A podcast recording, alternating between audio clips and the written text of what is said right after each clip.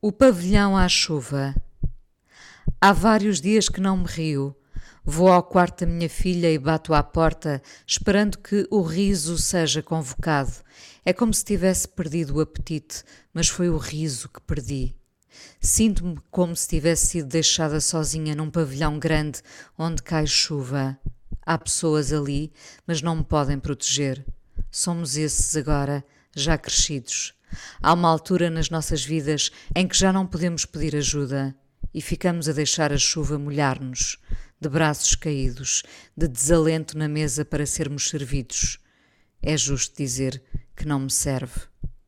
Demorei muito tempo a perceber-me da importância do riso, ainda que, com pouco ou muito, sempre nos tivéssemos rido, mesmo em casa, mesmo em situações dramáticas. Houve sempre do nosso lado aquela frase hábil que começa assim: Podia ser pior se e depois ríamos. Ríamos da avareza de gente muito mais abastada do que nós. Ríamos dos piolhos que vinham em claque visitar a escola. Ríamos de quando ficámos com escarlatina, que podia ser nome de mulher de meia idade. Rime dos mais bonitos do que eu, da ondulação não desejada no meu cabelo, do meu rabo em forma de almofada. Rir é desafiar a ordem natural das coisas, ou melhor ainda, coabitar com ela sem raiva. Tenho pouca raiva. Ela vem em dias precisos. Depois, tomando consciência do que me assalta, viro-me para dentro de mim e digo: Olha que o dia assim não vai correr bem. Não me rio. Viro a direção do humor. Talvez ao fim do dia possa convocar o riso. Lembro-me bem de estar no lugar do coro na igreja e de ter mais vontade de rir e de ser expulsa, e de estar na escola e ter um companheiro de carteira que me fazia rir. Éramos separados muitas vezes.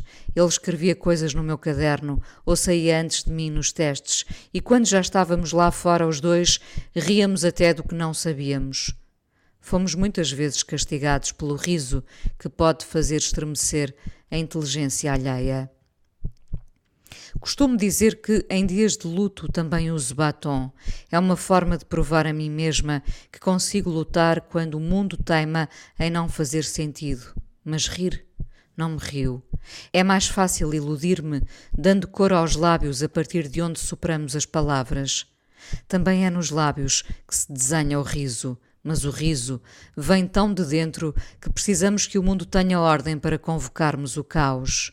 O riso é esse caos, sim, um puzzle que nem sempre fica com as peças certas e sobre o qual despejamos as horas ali gastas, fazendo surgir a gargalhada em vez do grito. Um jogar que nos apanha a barriga e sobe até à boca. Rio-me das maldades que me fizeram e às quais posso ainda brindar, mas não me rio quando magoam aqueles que não se defenderam, aqueles que não têm copo na mão nem hipótese de brinde.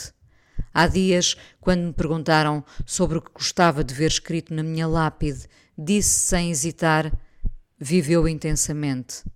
Agora, pensando melhor, diria: riu intensamente, porque me ri até do que não foi arquitetado com o intuito de me trazer o riso.